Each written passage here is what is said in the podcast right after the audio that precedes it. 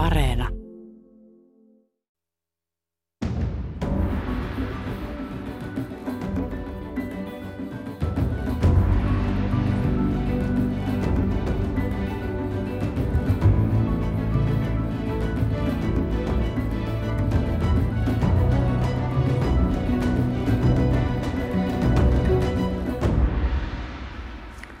Hyvät talouspuheen ystävät, on jälleen aika ihmetellä hetki sitä, että mikä maksaa.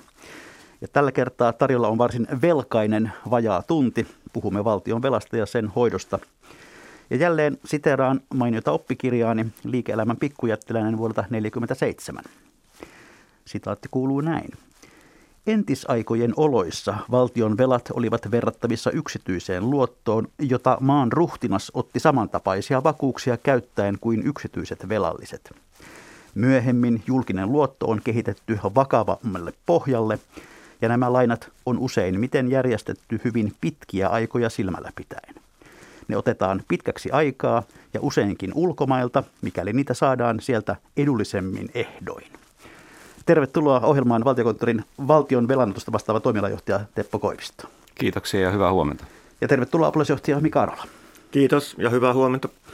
Minkälaisia ajatuksia tuo vuoden 1947 kuvaus valtion velasta teissä herätti, Teppo Koivisto?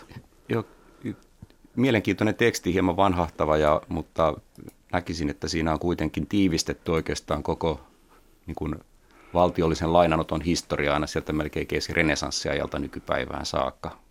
Kollegani varmaan osaa vielä tehdä tästä syvällisemmän analyysin. Mikä? Kyllä, kyllä se oli, oli ihan ytimekäs lyhyt kuvaus. Et valtion obligaatiot ja valtion lainanottohan periytyy Italian kaupunkivaltioista. Sieltä se tulee, kuten Teppo sanoi, ja, ja, ja ruhtinaat aikanaan keskiajalla ja sen jälkeen tyypillisesti otti, otti velkaa sodankäyntiä varten. Ja, ja, ja toki myöhemminkin 1900-luvulla iso syy valtioiden velkaantumiseen ovat olleet sodat, mutta toki Suomen tapauksessa esimerkiksi niin on ollut paljon miellyttävimpiä syitä velanottoon, kuten talouskasvun edistäminen Suomessa ja keskuspankin valuuttavarannon tukeminen. Molemmat ovat olleet hyvin tärkeitä asioita Suomen talouden nousun taustalla. Niin, tänään me siis puhumme valtion velasta. Emme spekuloi niinkään sillä, että pitääkö sitä ottaa lisää vaiko ei, vaan ihan siitä käytännön työstä, millä, millä, miten tätä velkaa hankitaan, miten velka, velkaa hallitaan ja niin päin pois. Ja tässä valtiokonttori on siis se avaintoimija. Mutta alkuun pari sanaa ihan teidän urastanne ja nykyisestä työstänne. Teppo Koivisto, mitä arkiseen työhösi kuuluu? No arkinen työ tietysti liittyy hyvin pitkälle tämän valtion velanhallinnan operatiivisen toiminnan pyörittämiseen. Ja siinä keskeisiä elementtejä nyt tietenkin on, on varmistuminen siitä, että valtion kassassa on rahaa päivittäin riittävä määrä valtion, valtion maksuvelvoitteiden kattamiseen. Paljon on tehty sijoittajatyötä.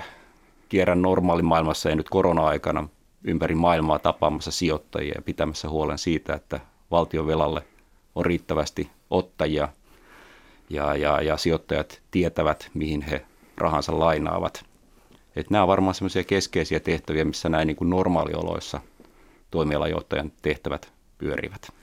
Minkälaisen polun olet käynyt tuohon tehtävään? No karkeasti sanoen voisi sanoa, että, että tuota, mä olen puolet työurastani tehnyt pankkisektorilla, aina oikeastaan niin kuin joukkovelkakirjojen obligaatioiden parissa, niin tutkimuspuolella, ää, trading-puolella ja myyntipuolella ja nyt viimeiset 15 vuotta sitten olen toiminut vähän niin kuin valtion pankkirina ja tehnyt samoja töitä täällä valtion puolella. Mika Arolla, mikä sinun roolisi on?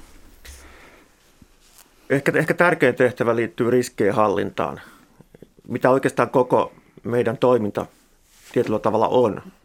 Meidän täytyy, kuten Teppo totesi, var, var, varmistaa kaikissa olosuhteissa, että valtio pystyy selviytymään velvoitteistaan.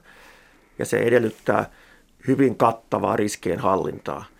Maksuvalmiusriskin hallintaa, riskiä siitä, että valtiolla aina on rahaa ja rahoituskanavia, luottoriskin hallintaa, se, että me pidetään huolta siitä, että meillä on luotettavia vastapuolia rahoitusmarkkinoilla, operatiivisten riskien hallintaa, eli, eli, eli riskien hallintaa siitä, että meidän tietojärjestelmät toimii hyvin, henkilöstö on turvallisissa olosuhteissa töissä ja esimerkiksi juridisen riskin hallintaa myös. Meillähän on valtava määrä sopimuksia eri rahoitusmarkkinaosapuolten kanssa ja meidän pitää tietysti varmistaa, että nämä sopimukset aina edistää valtion etua. Olet myöskin väitellyt valtiovelan historiasta. Onko se näin, että tämä työaihepiiri kiinnosti niin paljon, että jaksoit tehdä väitöskirjankin? Joo, kyllä, kyllä tämä oikeastaan on aika hyvin sanottu, että, että olin ensin ollut aikoinaan maisteriksi valmistumisen jälkeen muutamia vuosia töissä valtiovelan kanssa ja, ja aloin kiinnostua siitä yhä enemmän. Ja taustalla tietysti se, että on, on ollut pitkäaikainen historian ystävä ja, ja, ja, ja siitä löytyi hyvä kombinaatio lähteä tekemään väitöskirjaa. Ehkä yksi parhaita asioita, mitä ikinä olen tehnyt. Se oli äärimmäisen mielenkiintoista ja, ja on siitä tyytyväinen, että väitöskirja on myös jonkun verran myöhemmin kirjallisuudessa myös käytetty lähteenä, että se on aina, aina hyvä merkki, että aihe kiinnostaa. Tuosta historiastakin puhumme tänään hieman myöhemmin tässä lähetyksessä. Pari sanaa itse valtiokonttorista. Se on siis itsenäisyyttämmekin vanhempi instanssi, perustettu 1876. Mutta miten te nyt noin lyhyesti esittelisitte sen, että mikä on valtiokonttori? Mitä se tekee? No hyvin, joo, hyvin lyhyt hissipuhe. Valtiokonttori on valtiovarainhallinnon keskusvirasto, joka toimii monella eri alueella ja ehkä se historiallisesti ja tälläkin hetkellä se keskeinen, kriittisin ja tärkein tehtävä on tämä valtion lainanottoon ja maksuvalmiuteen liittyvät tehtävät, joita me rahoitustoimialalla teemme. Sen lisäksi valtiokonttori hallinnoi valtion myöntämiä lainoja, korkotukia ja takauksia. Nekin tapahtuvat täällä meidän toimialalla, rahoitus, rahoitustoimialalla. Meillä on muutama muukin toimiala, jossa sitten hoidetaan valtion kirjanpitoa, valtion työntekijöiden tapaturmakorvauksia ja sen lisäksi valtiokonttori kehittää erilaisia valtiohallinnon sisäisiä talouteen ja henkilöstöön liittyviä konsernipalveluita ja kaiken kaikkiaan meillä pysyvästi on töissä noin 270 henkeä tällä hetkellä. Se oli hyvä tiivistys noin pähkinänkuoreen. Se on siis varmasti hyvä tehdä vielä kerran selväksi, että valtion velan määrästä ja, ja siitä, miten sitä maksetaan takaisin, niin nämä päätökset tekee eduskunta ja hallitus. Ja teidän tehtävänne ei ole siinä varsinaisesti niin kuin neuvoja jakaa, vaan sitten toteuttaa tehtyjä päätöksiä. Mutta miten noin ylipäätään kuvaisitte teidän suhdetta poliittiseen päätöksentekoon? No tietysti se raami lainanotolle syntyy sieltä eduskunnan päätöksistä, eli, eli päätehtävähän on kattaa valtion budjetin tulojen ja menojen alijäämä, eli kattaa se nettolainauttotarve, ja sen päällehän tietysti rahoitamme kuolentuvien lainojen jälleenrahoituksen, ja tästä syntyy se oikeastaan valtiokonttorin tontti, joka on se niin sanottu bruttolainanotto vuosittain.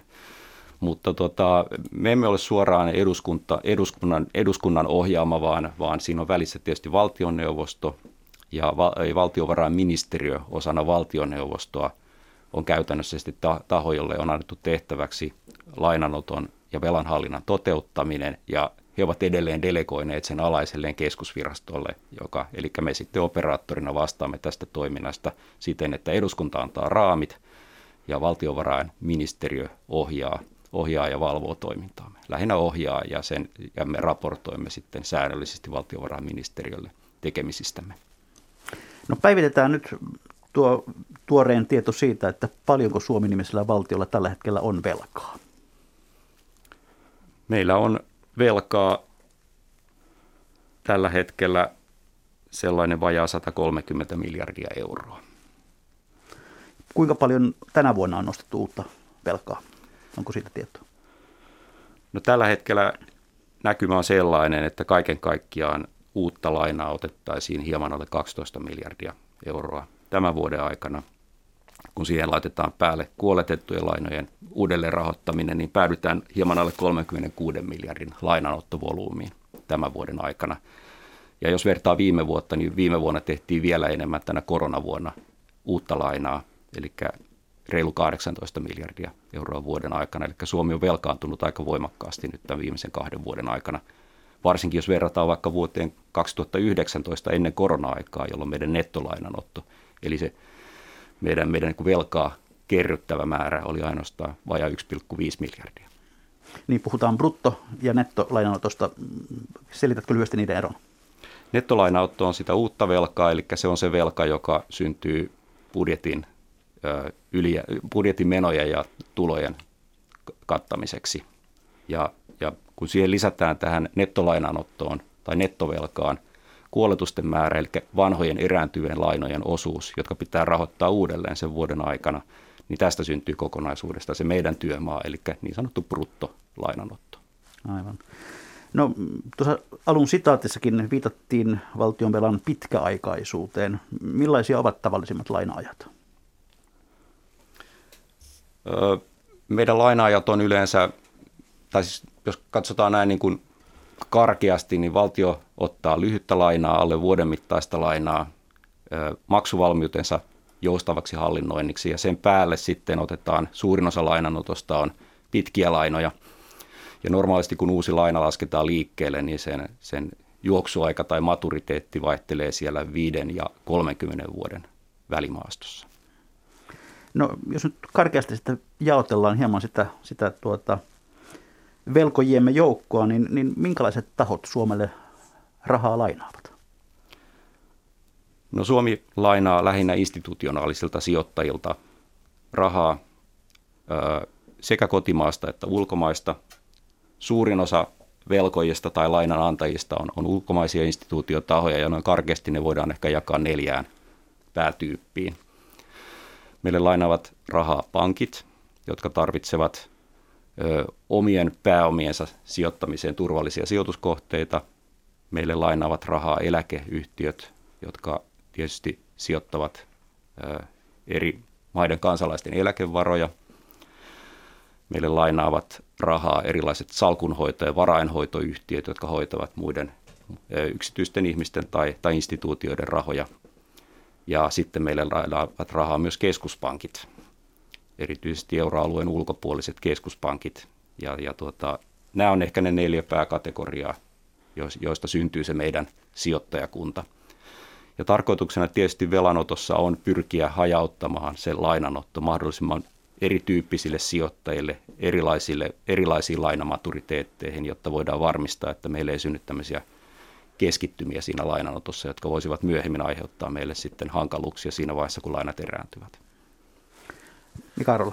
Tähän voi ehkä lisätä sen, että nyt viimeisten vuosien aikana Euroopan keskuspankkijärjestelmästä on tullut aika merkittävä valtion obligaatioiden omistaja osana Euroopan keskuspankin harjoittamaa rahapolitiikkaa, johon kuuluu myös niin sanottu kvantitatiivinen elvytys, eli ostetaan myös valtioiden obligaatioita. Ja sitä kautta EKPstä ja EKPn edustajana Suomessa, Suomen Pankista on tullut aika merkittävä valtion obligaatioiden sijoittaja. Joo, elämme, elämme kyllä aika mielenkiintoisia aikoja sikäli, että tällä hetkellä lähes kolmasosa valtion liikkeeseen laskemista lainoista on päätynyt Euroopan keskuspankkijärjestelmän taseeseen. Ja tämä kertoo juuri siitä, mitä Mika tuossa sanoi. Toisaalta tietysti voimme myös ajatella näinkin, että, että tässä viime vuoden koronakriisin oloissa tämä EKPn toiminta ja näiden valtiolainojen osto-ohjelman vielä kiihdyttäminen tämän vuoden aikana, niin sillä oli kyllä ihan merkittävä vaikutus siihen, että – valtiot kykenivät hankkimaan niin suuria määriä rahoja markkinoilta ja se palautti luottamuksen yleensä sen koko, koko niin kuin markkinan toimintaan niinä kriittisinä kuukausina, mitä vuoden 2020 keväällä nähtiin. No me tiedämme, että nyt koronan vuoksi velkaa on otettu sekä viime vuonna että tänä vuonna tavallista selvästi enemmän. Miten se on näkynyt teidän työssänne? Onko ollut ylitöitä? No kyllä voi sanoa, että kiireitä on ollut. Että e, varmasti vuoden 2020 aikana silloin sen, se kevät, jolloin, jolloin, jolloin nähtiin, että valtion menot, menot kasvavat nopeasti tämän koronakriisin kiihtymisen myötä ja samaan aikaan nähtiin, että talouskasvu hidastuu ja, ja verotulokertymät ovatkin alhaisempia kuin mitä ennustettiin vielä vuoden 2020 alussa, niin kyllä se toi hyvin nopean muutoksen siihen nettolainanottotarpeeseen ja, ja kyllä meillä oli kiire viime vuoden keväällä, kun lähdettiin – ensivaiheessa rakentamaan huomattavasti isompaa niin sanottua maksuvalmiuspuskuria, eli lähdettiin hakemaan valtion kassaan rahaa ja lähdettiin varautumaan siihen, että, että koronakriisi aiheuttaa oikeastaan globaalisti ja myös meille kansallisesti isoja, isoja ongelmia ja isoja menoja. Ja, ja, ja tämä, tämä tilanne piti ratkaista aika nopeasti. Ja kyllä me siinä kävi loppujen lopuksi niin, että kun meidän kassassa oli rahaa kriisin alkuvaiheessa semmoinen 6-7 miljardia euroa, niin kassaa kasvatettiin ihan muutaman kuukauden aikana lähelle 20 miljardia. Epävarmuus tulevaisuudesta oli iso ja kukaan ei tietenkään pystynyt sanomaan, että kuinka paljon rahaa valtio tulee tarvitsemaan, jolloin lähdettiin vain kasvattamaan sitä kassapuskuria sellaisen arvion mukaan, että se näytti, näytti riittävän ainakin muutamaksi kuukaudeksi eteenpäin, kun, kun tietyllä tavalla taloustilanne rupeaa pikkuhiljaa selkiytymään ja meillä rupeaa olemaan selkeämpi näkemys niistä nettolainottotarpeista. Mika Arola. Ja sellainenhan mielenkiintoinen, ehkä historiallinenkin piirre tässä koronakriisissä on ollut meidän toiminnan kannalta, että, että me hyvin nopeasti päätettiin vuosi sitten maaliskuussa jakaa meidän toiminto tai meidän henkilöstö tietyissä maksuliikennetehtävissä kahteen ryhmään. Me katsottiin, että näitä ei voi etänä tehdä kotoa, vaikka tekniikka olisikin sen mahdollistanut, vaan päätettiin, että me jatketaan tiettyjen kriittisten maksuliikenteeseen ja rahansiirtoon liittyvien tehtävien osalta toimistolla, mutta jaoimme meidän porukan kahteen ryhmään, mitkä ei sitten tapaa toisiaan ollenkaan, eli käyvät vuoroviikon töissä. Ja se tietysti tarkoittaa, että aika monia meidän tehtäviä on tehty sitten ikään kuin puolella henkilökunnalla siinä mielessä, että vain puolet porukasta ollut paikalla. Kotona ollut puoli on sitten tehnyt muita töitä, jotka ei ole vaatinut läsnäoloa. Tämä on ollut tietysti semmoinen niin kuin mielenkiintoinen lisämauste meidän toiminnassa viimeisen reilun vuoden aikana. Sinänsä kaikki on mennyt hyvin ja, ja meillä ei ole mitään katkoksia tullut toimintaa, että täytyy olla kyllä todella mm. tyytyväinen. Mm. Niin tekään kaksi, että ole paljon toisena nähneet tässä viimeisen vuoden aikana. Ei, että, että kyllä Teppo aika samanlaiselta näyttää nyt kuin vuosi sitten. Että. Tukka pitempi. niin. Kyllä me päivittäin soittelemme ja koordinoimme Aivan. ja keskustelemme asioista, mutta Mika sanoi tärkeän asian, että jos, jos, jos monta organisaatio kohtasi koronakriisi, niin me tavallaan koht, me, me kohtasimme kaksi haastetta samaan aikaan. Sen koronakriisin aiheuttaman, ja koronakriisi aiheutti ne molemmat. Ensinnäkin, miten suojaamme henkilöstöön, miten turvaamme operaatiot ja miten varmistamme, että valtiokassassa on rahaa Eli nämä kaksi asiaa piti hoitaa samaan aikaan ja kyllä se kiirettä aiheutti. No puhutaan sitten tuosta ö, lainan hankinnasta ihan konkreettisesti. Kun tavallinen ihminen tarvitsee lainaa, niin hän yleensä menee lakkikovrassa pankkiin ja, ja neuvottelee siellä mm, pankin edustajan kanssa tai jonkun muun rahoituslaitoksen kanssa ja näin päin pois. Mutta kun valtio ottaa velkaa, niin miten se ihan konkreettisesti tapahtuu, Teppo Koivisto? No siinä on tietysti niin monta toimijaa, että et, et tietysti liikkeeseen laskija, eli valtio, joka on rakentanut prosessit ja mekanismit, joiden avulla se säännöllisesti tekee vuodesta toiseen samalla tavalla niitä operaatioita, että se on vakiintunutta toimintaa.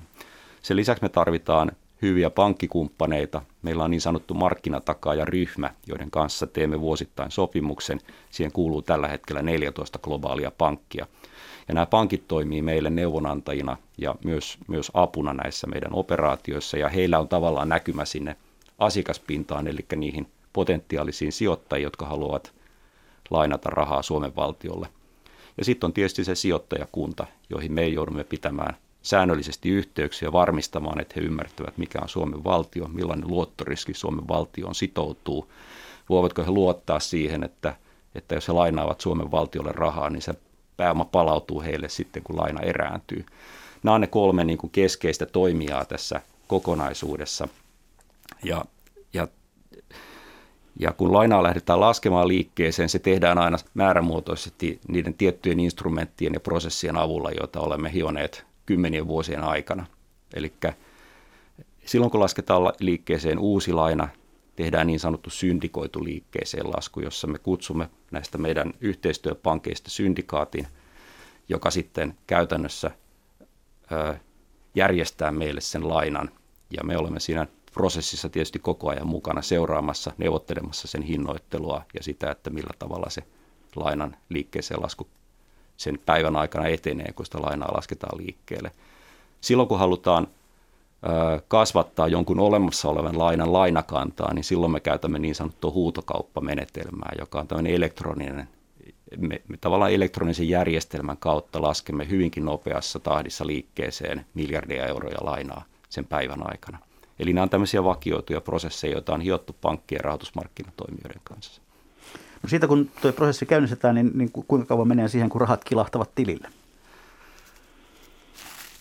No tietysti taustavalmistelua tehdään useita viikkoja jo ennen kuin varsinaisesti mennään markkinalle, mutta se markkinapäivän aikana, jolloin, jolloin käytännössä ilmoitetaan, että tulemme lainaamaan rahaa markkinoilta ja kun olemme saaneet ne tarjoukset ja päättäneet, kuinka paljon niistä tarjouksia hyväksytään niistä saaduista tarjouksista, niin siihen uuden lainan liikkeeseen laskussa kuluu, kuluu yksi päivä, jos sitäkään. Ja näissä täydentävissä huutokauppaoperaatioissa operaatio kestää 30 minuuttia ja sen, sen aikana pystymme yleensä hakemaan markkinoilta miljardi, puolitoista miljardia euroa sen kahden vartin aikana. Ja, ja siihen sitten menee muutamia päiviä ennen kuin se raha on varsinaisesti tilillä. Maksuliikenteessä kestää sitten jo, jo jonkun päivän, mutta että nopeastihan tämä koko prosessi menee, niin kuin Teppo, Teppo just totesi. Ja kuka nyt sitten on se taho tai henkilö, joka konkreettisesti päättää, että nyt me otamme lainaa juuri tuolta sijoittajalta? No, kun puhutaan joukkovelkakirjalainojen liikkeeseen laskusta, niin yleensä emme ota lainaa yhdeltä sijoittajalta, vaan siis mehän otamme kirjan, jossa meillä on yleensä, tai otamme tarjouksia vastaan sinne meidän tarjouskirjaan, ja yhdessä operaatiossa meillä saattaa olla jopa 160 sijoittajaa, jotka tekevät tarjouksen ja haluavat olla mukana siinä lainassa. Käytännössä tämä niin sanottu kirjan allokaatio, se, se päätös siitä, että kenelle sijoittajille tarjotaan sitä lainaa, kenelle jätetään, ketkä jätetään siitä ulos, niin meillä on tietyt pelisäännöt, jotka pankit tietävät, ja nämä pankit käytännössä ensi, ensivaiheessa valmistelevat niin sanotun ehdotuksen siitä, että millä tavalla tämä lainakirja jaetaan sijoittajien kesken. Ja, ja, ja sitten me tavallaan hyväksymme sitten sen, että, että tämä on ok. Mutta nämä periaatteet keskustellaan kyllä jo ennen varsinaisesti sitä transaktiota. Ne, ne, ne, pankit tavallaan tietävät, mitä me haemme, ja, ja tietysti tässä pyritään – tietynlaiseen tasapuolisuuteen ja halutaan lähinnä varmistaa se, että se laina hajautuu meidän tavoitteidemme mukaisesti mahdollisimman monelle taholle ja, ja, ja, ja, ja sillä tavalla, että voimme varmistaa, että sijoittajat ovat jatkossakin katsomassa Suomen valtiota liikkeeseen laskijana. No onko valtion velkamarkkinoilla koskaan törmätty sellaisiin epämääräisiin pelureihin, joita pitää sitten vähän väistellä? Mikä Toki siis kaikenlaisia pelureita hän löytyy, mutta, mutta pankellahan on, on, on velvollisuus tietää, ketkä ovat heidän asiakkaitaan. Ja, ja he, he ei niin kuin hyväksy sen tyyppisiä tahoja tulemaan mukaan meidän liikkeeseen laskuihin tai kenenkään muunkaan, joka on niin kuin epäilyttävä tai jos ei tiedetä tarkalleen, että, että se raha, mikä siellä taustalla on, edustaa ikään kuin, niin kuin rehellisesti ansaittua rahaa. Et, et, et siinä mielessä niin kuin en usko, että tämä on meille – mikä erityisen suuri ongelma, koska pankit jo valvoo sitä, mutta totta kai on, on itsestään selvää, että me ei niin kuin missään nimessä hyväksytä sellaisia sijoittajia, joita me ei tiedetä, että, että se on niin kuin täysin luotettava, rehellinen taho, kuten Teppo kertoi äsken sijoittajista, että eläkeyhtiöitä ja, ja, ja pankkeja ja niin edelleen. Ja tietysti me sen lainatransaktion aikana me pystymme seuraamaan reaali, reaaliajassa sitä tarjouskirjan kehittymistä, millaisia, tar, tarjouksia sinne tulee, mitkä sijoittajatahot sinne antavat niitä tarjouksia. Ja tietysti jos kysymyksiä tulee, niin me olemme heti välittömästi pankkiin yhteydessä ja esitämme lisäkysymyksiä, että tätä voi ehkä kutsua laadunvarmistukseksi, mutta se päävastuu tietysti on tässä pankeilla. No tänä vuonna me olemme nähneet viime vuonna sitä, että, että siis lähestulkoon joka ikinen valtio velkaantuu hurjaa tahtia. Riittääkö rahaa loputtomasti valtion velkoihin maailmassa? No ei varmaan ei varma loputtomasti, mutta hyvin, hyvin on riittänyt tähän mennessä ja, ja, ja tietysti se, että, että tässä on ympäri, ympäri maapalloa keskuspankit olleet mukana näiden osteohjelmien avulla, niin se on varmaan ollut yksi tekijä, mikä on ainakin varmistanut se, että se markkina on toiminut. Mikä ja, ja tietysti maailmassa on valtavasti säästöjä. Että et, et, et on, on, on niin kuin valtavasti eläkevaroja, mitä säästetään sitten tulevien eläkkeiden maksuun. On, on valtavan paljon kotitalouksia, joilla jää rahaa säästöön. Että et, ei, se niin kuin raha siinä mielessä ole loppumassa maailmasta, että sellaista niin kuin tilannetta on vaikea ajatella. Et se toki, mitä voi aina tapahtua, on se, että joku tietty lainanottaja ei enää saa velkaa, jos vaikka sen velkasuhde on noussut niin korkeaksi, että, että sijoittajat ei enää luota sit siihen tämän lainanottajan kykyyn selviytyä veloistaan myöhemmin. Mutta mut, mut sellaista niin kuin ei voi tapahtua, että se raha kokonaan vaan loppuisi. No Teppo Koivisto ja Mikael, oletteko te urallanne kertaakaan törmänneet sellaiseen, että tuli otettua velkaa paikasta, joka myöhemmin kadutti? Ei. Ei, ei ole kyllä tapahtunut. Siinä mielessä puhdas tili. No tuota, kuinka hyvä Suomen maine on lainanantajien keskuudessa maailmalla? Teppo Koivisto. Suomella on hyvä maine maailmalla ja 15 vuotta maailmaa kiertäneenä ja sijoittaja tavanneena, niin meillä on paljon vahvuuksia, joista voitaisiin varmaan puhua montakin tuntia. tuntia ja tota, mutta tärkeää on tietysti se, että me pystymme kommunikoimaan. Ja me ollaan, avanneet, me ollaan niin tavallaan avanneet hyvän, hyvän keskusteluyhteyden kaikkiin isoihin sijoittajiin ympäri maailmaa ja, ja, ja, ja se, että se yhteys on toimiva ja me pystymme jatkuvasti päivittämään sitä Suomen, Suomen tilannetta näille sijoittajille, jotka sitä kysyvät, niin se, se luo tietynlaisen luottamuksen suhteen. Mutta sen päälle on tietysti tämä meidän, meidän niin kuin kansantalouden tila ja valtion tila, ja mä uskoisin, että Mika on varmaan hyvä, hyvä henkilö avaamaan vähän tätä luottoluokittajapuolta, koska kun puhutaan luottoriskistä noin ylipäätään, niin me ehkä joudumme puhumaan myös luottoluokittajista ja siitä meidän maineesta. Mika Rulla. Joo, toki siis rahoitusmarkkinoilla kaiken perusta on luottoluokitus. Se on kolmansien osapuolten, kun katsotaan lainanottaja ja sijoittaja, niin näihin nähden kolmannen osapuolen mielipide siitä, että kuinka luotettava lainanottaja kukin taho on. Ja, ja ne luottoluokitukset niin kuin tarjoaa hyvin lyhyessä, kompaktissa muodossa niin kuin arvion siitä, että mikä on jonkun lainanottajan halu ja kyky selviytyä veloistaan. Ja siinä mielessä niin kuin luo tietynlaisen pohjan tähän markkinaan. Ja Suomellahan on perinteisesti ollut hyvä luottoluokitus. Tällä hetkellä meillä on kaikilta isolta luottoluokittajilta toiseksi korkein luokitus, AA plus-luokitus. Ja, ja, ja se on tietysti se, mikä niin kuin luo sijoittajiin sellaista tunnetta, että Suomi on luotettava, luotettava ää, toimija rahoitusmarkkinoilla. Valitettavasti ei enää olla siinä kolmea kategoriassa, missä on esimerkiksi Pohjoismaita on, on kolme kappaletta. Luottoluokittajat arvioi Suomen taloutta hyvin laajasti, sekä kansantaloutta, sen suorituskykyä, kasvunäkymiä tulevina vuosina, että sitten julkisen talouden ja valtion talouden kuntoa. Ja, ja, ja niihin pohjaa sitten nämä heidän arvionsa. He tekevät pari kertaa vuodesta tämmöisen laajemman katsauksen Suomen kansantaloudesta ja valtiontaloudesta, ja sillä perusteella sitten tuottaa markkinoille näkemyksensä, analyysinsä ja sitten nämä lyhyet kirjainyhdistelmät. No voiko sitä arvioida, että, että jos luokitus putoaa yhdellä pykälällä, niin, niin mitä siitä seuraa? Se on hyvin vaikea sanoa tuosta aivan tarkkaan niin kuin yhden pykälän tippumisesta, että mitä se aiheuttaisi. Varmaan voidaan niin kuin tehdä tutkimusta, tutkia pitkän aikavälin korkosarjoja taaksepäin ja katsoa, että minkälaisia vaikutuksia jollain tapahtumalla on. Toki yleisesti pätee niin, että mitä heikompi luottoluokitus on, niin sitä kalliimpaa tämä lainanotto sitten tulee olemaan.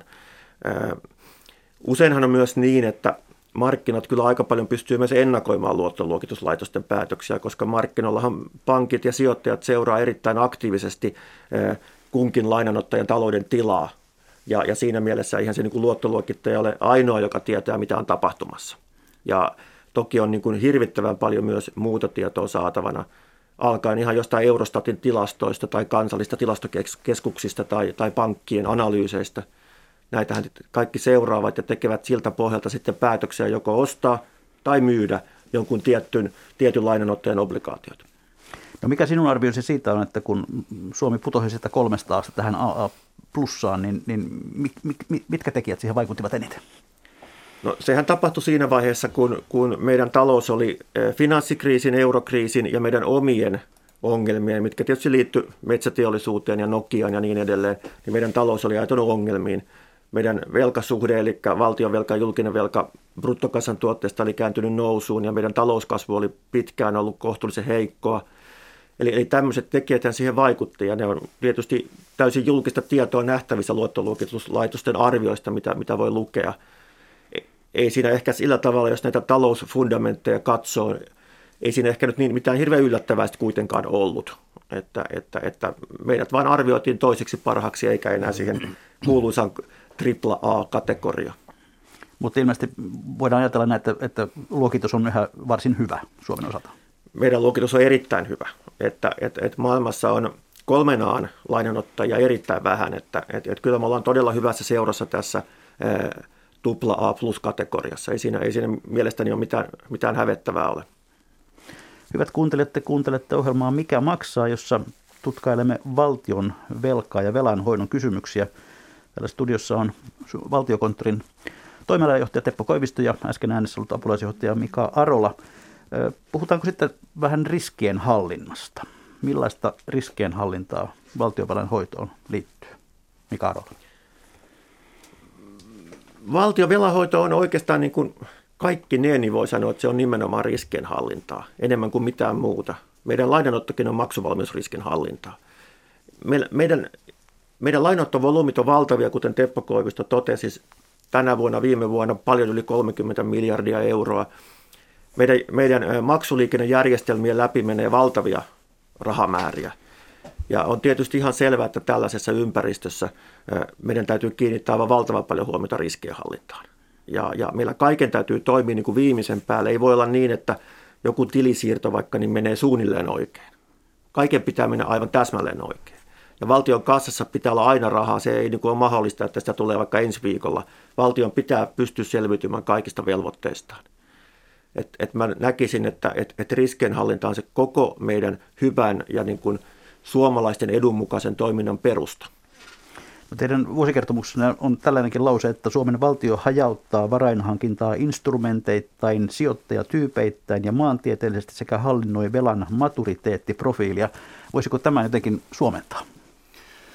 Joo, tämä liittyy siihen rahoitusriskin hallintaan, että, että meillä on tavallaan se lyhyt rahoitusriskin hallinta, niin sanottu maksuvalmiusriskin hallintaa, josta Mika ja Arola just mainitsi, että valtion kassasta pitää aina löytyä rahaa kaikissa tilanteissa – mutta kun puhutaan sitten tästä hajauttamisesta maturiteeteittain, niin silloin se ammattitermi on jälleenrahoitusriskin hallinta, eli silloin puhutaan yli vuoden mittaisen rahoitusriskiprofiilin hallinnasta, ja se liittyy juuri siihen, että kun uutta lainaa lasketaan liikkeeseen, niin ne lainat pyritään hajauttamaan sinne sinne juoksuajoittain niin, että meillä on semmoinen tasainen erääntymisprofiili, eli kuoletusprofiili. Ja tällä me sitten varmistamme sen, että me emme sitten siellä maksuvalmiusriskin hallinnassa siinä tilanteessa, kun se tietty erä lainaa tulee erääntymispisteeseen, eli kuoletettavaksi, niin se lainaerä ei ole liian suuri, joka voisi sitten aiheuttaa meille se jälleenrahoituksen näkökulmasta ongelmia. Mitä enemmän lainaa on otettu, sitä enemmän joudumme tavallaan hajauttamaan sitä tulevaa niitä lainanottoa niin pitempiin, pitempiin periodeihin, eli pitempiin lainamaturiteetteihin. Hyvin tyypillistä on se, että jos ajatellaan, että ennen vuoden 2007 finanssikriisiä meidän velan keskimaturiteetti, eli keskimääräinen juoksuaika oli noin neljä vuotta. Ja nyt sitten finanssikriisin ja koronakriisin jälkeen, niin tällä hetkellä meidän velan keskimaturiteetti, eli keskimääräinen juoksuaika on jo seitsemän vuotta. Ja tämähän kertoo juuri siitä, että kun velan määrä kasvaa, niin sitä joudutaan – niin sanottua velkaantumisen tuskaa siirtämään enemmän tuleville veronmaksajille. No tuossa mainitaan myöskin tuo maantieteellisyys. Onko jotakin sellaisia maantieteellisiä alueita, joita te välttelette valtiovelanotossa? No mä kääntäisin ehkä ton niin päin, että me etsimme sellaisia potentiaalisia alueita, jossa on hyviä sijoittajia. Ja tota, me tietysti pyrimme pankkien kanssa kartoittamaan niitä alueita, joissa on, on hyviä eläkeyhtiöitä, kiinnostuneita keskuspankkeja ja, ja varainhoitajia, joilla on luonnollinen niin kuin kiinnostus lähteä sijoittamaan Suomen valtion tyyppiseen euroalueella toimivaan valtion liikkeeseen laskemiin lainoihin. Ja, ja toki se hajautuksen Tämä voisi ehkä sanoa niinkin päin, että me emme välttele varsinaisesti ketään, mutta pidämme huolen siitä, että mikä, minkään, minkään tyyppinen sijoittaja tai jostakin päin maailmaa oleva sijoittaja ei aiheuta meille tämmöistä niin kuin keskittymäriskiä siellä meidän, meidän velassa. No esimerkiksi Afrikan ja Kiinan suhteestahan on paljon keskusteltu siitä, että, että koko Afrikan manner alkaa olla tavattomasti velkaa Kiinalle ja siitä saattaa olla myöskin poliittisia seurauksia miten, otetaanko meillä tämmöistä asiaa harkinnassa huomioon, tuota, että pyritään välttämään se liian voimakas sitoutuminen johonkin suuntaan? Kyllä, kyllä. Eli silloin kun lasketaan liikkeeseen laina, niin siinä tarjouskirjassa pidetään huoli siitä, että yhdenkään yksittäisen sijoittajan saama osuus siitä koko lainasta ei kasva yli tietyn viitearvon. No tuota, vielä tästä Tähän riskinhallintaan liittyy tietysti myöskin korkotilanne. Tämä nykyinen tilanne on aika erikoinen, ollaan jopa miinuskoroilla. Mitä te tällaista, tästä tilanteesta ajattelette? Mika no, tietysti yleisesti voi sanoa, että aika, aika suuri ihmetyksen aihe, kun on jonkun verran rahoitushistoriaa tutkinut itse ja se, että en, täytyy myöntää, että en olisi ikinä aikaisemmin uskonut, että voi tapahtua näin, että me niin kuin liikutaan miinuskoroissa. Se, se, se tuntuu niin kuin ajatuksellisesti hyvin erikoiselta. Ja kuitenkin siitä on nyt tällä hetkellä tullut ihan niin kuin normaali tilanne. Ja tietysti tämä on niin kuin valtion lainanototsakin siinä mielessä erikoinen tilanne, että että, että erityisesti kun lyhyempiä lainoja, velkasitoumuksia, vaikka jotka on meillä tällaisia lyhyitä, enintään vuoden mittaisia lainoja, mitä laskemme liikkeeseen. Aina kun laskemme niitä liikkeeseen, niin valtio saa sitä rahaa. Niin, niin tietysti se niin kuin tuntuu aika jännältä konseptilta, ja vaikka itsekin on näiden asioiden kanssa pitkään työskennellyt, niin, niin kyllähän se edelleenkin jaksaa ihmetyttää, että, että, että meillä on uusi velkasitoumus laskettu liikkeeseen ja sen korko oli vaikkapa miinus 0,5 prosenttia. Niin tässä voi vielä todeta sen, että tällä hetkellä, jos katsoo valtion korkokäyrää, käyrää, niin, niin 10 vuoden laina, lainoihin saakka, niin valtion, valtion korot ovat noterattu miinuskorolle. Tässä ohjelmassa kokoontuu määrän välein myös ekonomistiraati, ja siellä on monta vuotta jo yleensä ollut tällainen vakio kommentti, että kyllä ne korot tästä lähtevät nousuun, ja aina seuraavalla kerralla toteamme, että no ei vieläkään, ei vieläkään. Onko tämä jotenkin tässä riskinhallinnassa otettu huomioon, että, että myöskin vaiheessa korkotilanne muuttuu? Teppo?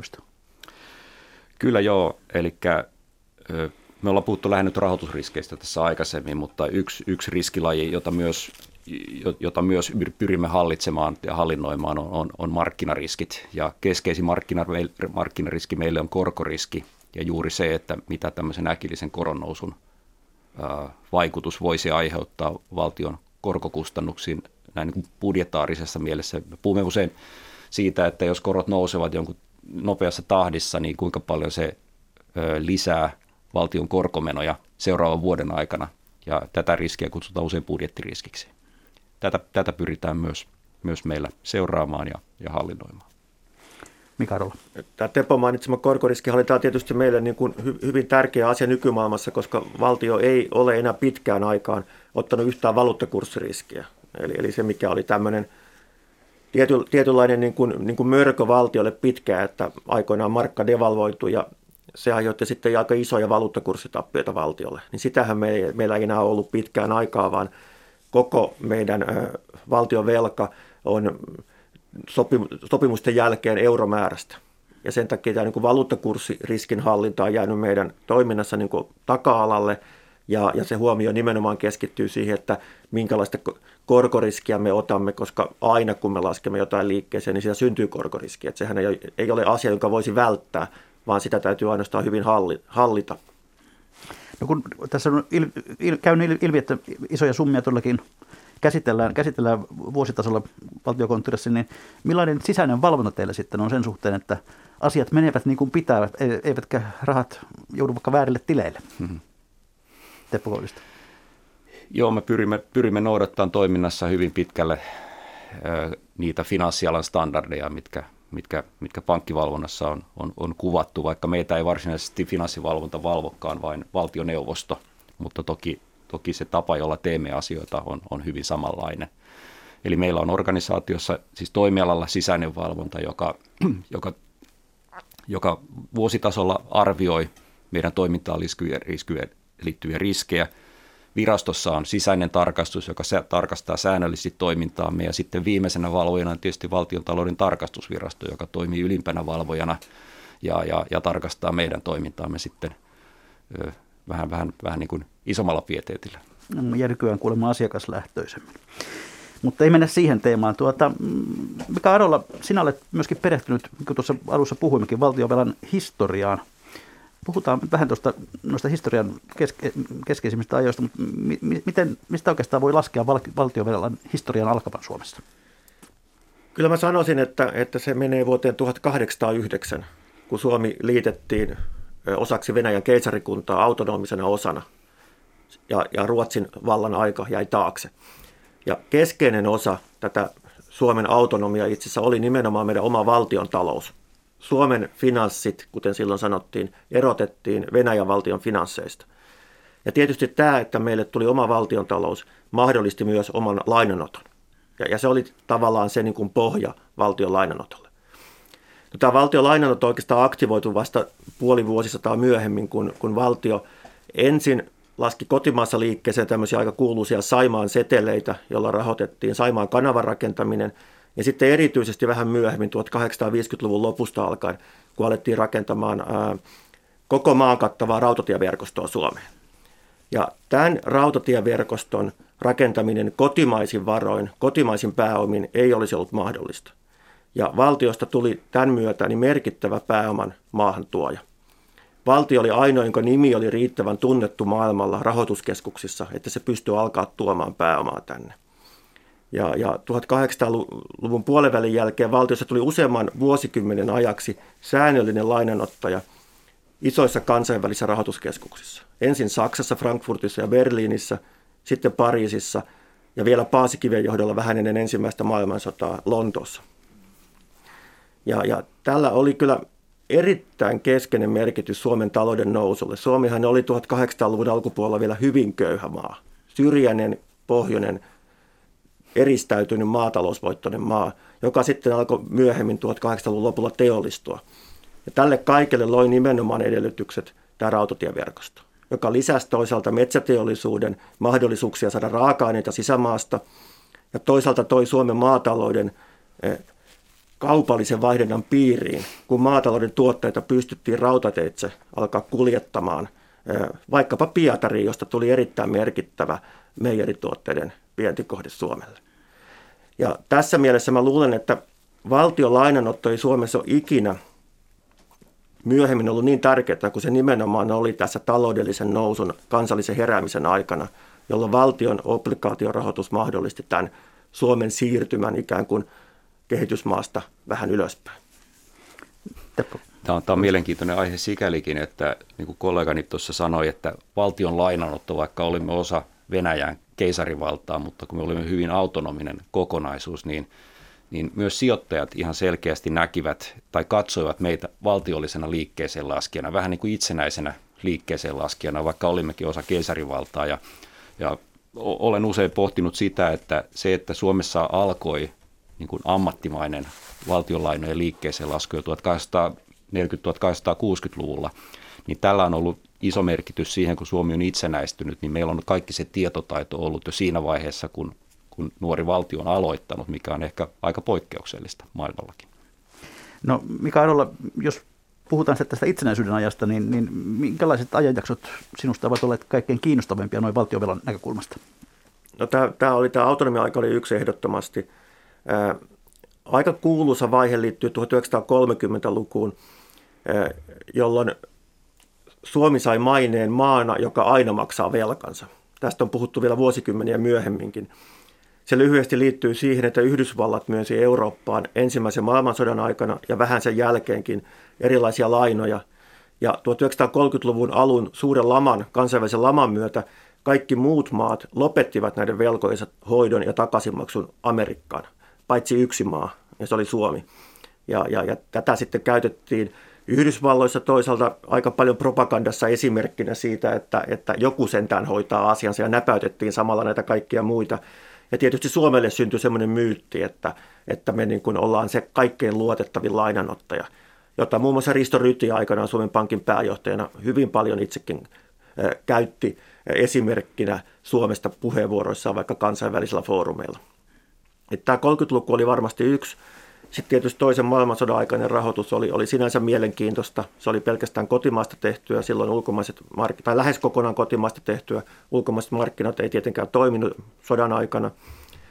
Ja nämä velat muuten sitten, nämä toisen maailmansodan aikaiset markkavelathan, valtio hoiti sillä tavalla, että Suomessa oli aika korkea inflaatio 40-luvun lopulla ja, ja ne, ne niin kuin velkojen reaalinen arvo sitten inflaation myötä laski aika paljon.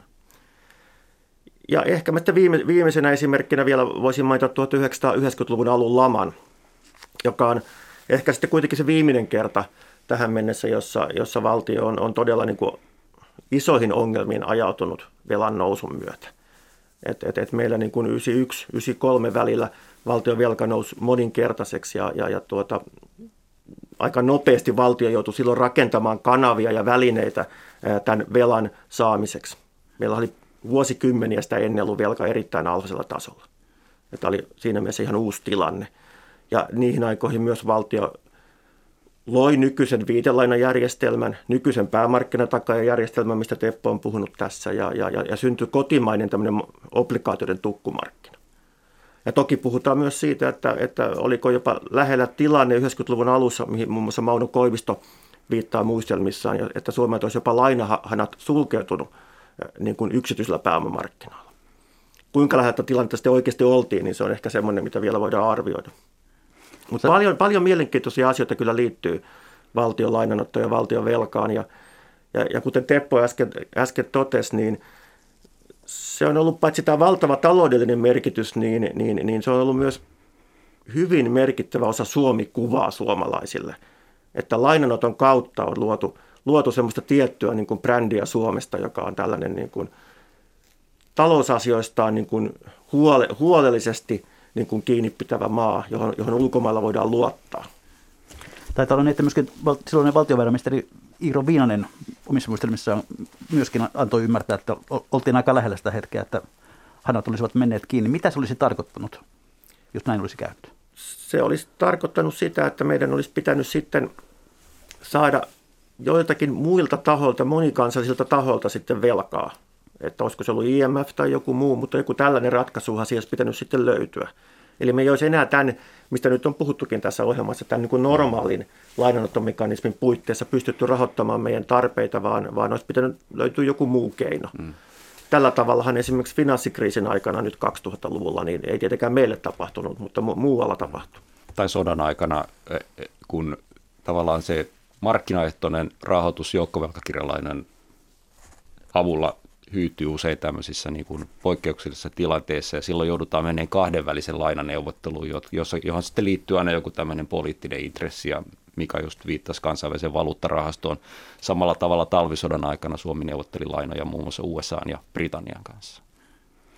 No 30-luvulla siis syntyi tämä maine, että Suomi on ainoa maa, joka maksaa aina velkansa. Vieläkö, vieläkö näin voi sanoa Teppo Koivisto? Itse asiassa no, takuumieheksi en voi mennä, mutta voin sellaisen anekdootin tässä kuulijoille jakaa, että olen itsekin tähän törmännyt sijoittajatapaamisissa amerikkalaisten sijoittajien kanssa, että olen muutamassakin tilaisuudessa ollut, jossa salkuhoitajasijoittaja on, on maininnut nämä, nämä 30-luvun tapahtumat ja, ja tämä Suomikuva esimerkiksi Pohjois-Amerikassa näyttää edelleenkin olevan sellainen, että nämä vanhat tapahtumat pitävät ja se kertoo myös siitä, että – että maineen voi menettää vain kerran, mutta sitten kun se maine on hyvä, niin sitä todella, sitä todella kannattaa vaalia.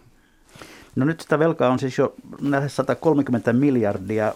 Onko realistista ajatella, että koskaan enää pääsemme sellaiseen velkatasoon kuin esimerkiksi 80-luvulla, jolloin se oli 10 miljardia, miljardia sulle?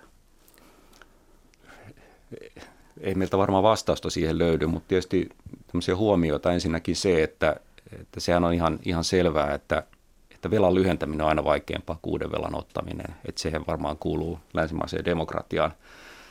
Toinen ajatus on sitten, mihin Mika viittasi tuossa toisen maailmansodan jälkeisiin aikoihin, jolloin inflaatio piti huolen velkavuorista ja näin on aikaisemminkin maailmantalouden historiassa käynyt. Tämä on tietysti toinen, toinen, toinen ajatus, mikä tulee mieleen. Syntyykö jossain vaiheessa inflaatio, joka voisi myös, myös auttaa meitä tämän, tämän tota, velkaantumisen kehittämisessä? Mika Arvo. Tästä on tietysti hyvä myös aina suhteuttaa Suomea vähän kansainväliseen tilanteeseen, että, että esimerkiksi nyt koronakriisin aikana, kuten tietysti hyvin tiedämme, niin, niin velkavuori on, on kasvanut merkittävästi joka puolella, että Suomihan ei ole mitenkään niin kuin erityisasemassa sen suhteen. Että meillä on tällainen uusi normaali rahoitusmarkkinoilla, valtioiden velkamarkkinoilla, jossa vaan kerta kaikkiaan nämä lainanottajat ovat paljon enemmän velkaantuneita kuin ne olivat ennen koronakriisiä esimerkiksi että mitä, mitä sille tulee tapahtumaan, tullaanko kansainvälisesti näkemään vielä velkamäärien nousua vai, vai päädytäänkö finanssipolitiikkaan, joka tulee sitten jatkossa rajaamaan velkaa. Se ei ole pelkästään Suomeen liittyvä kysymys. Totta kai meidän velka on meidän asiamme, mutta, mutta aika tärkeää meille aina on myös se, että mikä on se meidän viiteryhmämme tilanne. Se näkyy myös esimerkiksi näistä äsken puhutuissa luottoluokituksissa. Kyllähän meitä niissä verrataan myös muihin maihin. No joskin keskustelussa on välätetty myöskin lainojen muuttamista ikuisuuslainoiksi, josta ei koskaan maksettaisikaan pois, vaan maksettaisiin vain mahdollisesti korkoja. Mitä te tällaista ajattelette, Teppo Koivisto? Joo, ihan lyhyesti. Siis tämähän ei ole mikään uusi ajatus, että aikoinaan Britanniassahan näitä perpetuaaleja lähdettiin laskelemaan liikkeelle jo 1700-luvulla ja aika pitkälle kai Napoleonin sodat sodat, englantilaisten brittien sota ranskalaisia vastaan Napoleon sotien aikana rahoitettiin näillä perpetuaaleilla. Ja, eli tämä ei ole mikään uusi ajatus, mutta silloin toki sijoittajakunta oli hieman erilainen, että nämä oli aika pitkälle kotitalouksille suunnattuja lainoja ja nyt ajatus olisi ehkä enemmänkin tarjota niitä sitten ammattimaisille institutionaalisille sijoittajille. Toki perpetuaaleissa on aina, aina hyvä muistaa se, että, että vaikka se on niin kuin ikuinen se lainasopimus sinänsä, niin, niin sijoittajahan pystyy niitä niin kuin myymään jälkimarkkinoilla kesken kaiken. Että eihän se siinä mielessä niin kuin ole, ole tuota noin niin ikuinen sijoittajan näkökulmasta. Ja Teppo viittasi näihin Iso-Britannian perpetuaaleihin, mitkä aikoina oli erittäin merkittävä innovaatio rahoitusmarkkinoilla. Ideahan niissä nimenomaan lähti siitä, että – että se laina on ikuinen, mutta sitten niillä käydään jälkimarkkinoilla kauppaa ja, ja, ja sitten vaikka kuolin pesä voi, voi, voi tota perimiään perpetuaalia sitten myydä eteenpäin. Mm. Että, että, että tämä on tietysti tärkeä ominaisuus, tämä jälkimarkkinakelpoisuus. Mm. Tämähän oli tämmöinen eräänlainen elinkorkotuote, että siinä on tietysti sellainen piirre, joka ehkä poikkeaa näistä, näistä niin kuin, ö, obligaatioista, joilla on joku maturiteetti siinä, että nämä rupeaa ehkä muistuttaa jossain määrin myös osaketta juuri sen takia, että niillä ei ole sitä erääntymisperiodia. Ja näin tämä lähetys kertoo sen, että olemme sitä kohtaa lähetystä, että on jälleen legendaaristen viikon talousvinkkien ja talousviisauksien aika. Niitä voi lähettää minulle sähköpostilla juho pekka.rantala.yle.fi.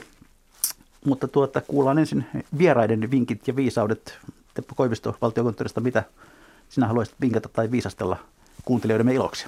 No tämä on varmaan ihan viisastelua, mutta ehkä sopii ajankuvaan hyvin, että, että velka on hyvä renki, mutta huono isäntä.